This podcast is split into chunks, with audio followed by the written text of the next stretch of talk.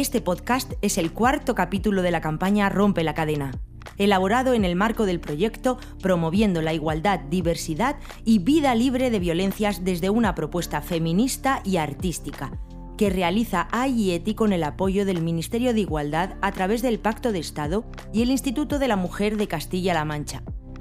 Su objetivo es informar y sensibilizar a jóvenes para identificarla, romper con su normalización y tolerancia y que podamos lograr una sociedad libre de violencias. Chao, guapa. Vaya delantera. Con ella España gana el Mundial seguro. Por ti me convierto en escultor para moldear ese cuerpo. Quisiera ser caramelo para derretirme en tu boca. ¿Pero qué haces? ¿Qué hago? Pues echarle un piropo. ¿Qué problema hay? Lo hemos hecho siempre. Es lo que toca cuando eres hombre. ¿Cómo vas a ligar si no? Pues no, tío. Es una conducta bastante violenta para ellas, incluso para nosotros.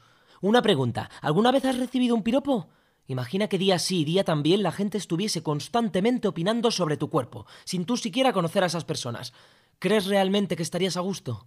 Pero si le he dicho cosas bonitas, ¿cómo a una mujer no le va a gustar eso? El machismo está en las calles, a la vuelta de la esquina. El espacio público se ha convertido en un campo de acción invadiendo la intimidad y el territorio de las mujeres con frases que tienen tintes machistas.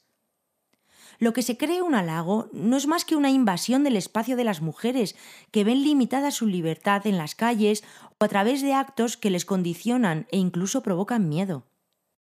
Se trata de acoso, una forma de violencia, un privilegio masculino, un mecanismo de poder del hombre sobre la mujer, porque establece una relación unidireccional en la que la mujer no solo no acepta ni llega a un consenso o trato, sino que se ve acorralada, invadida, intimidada y con pocas opciones de actuación, vulnerando así la integridad de las mujeres, convirtiéndolas en un objeto de juicio y valoración, donde su cuerpo es cosificado no es inofensivo.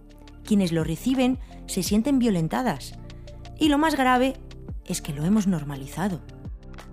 Atrévete a romper la cadena.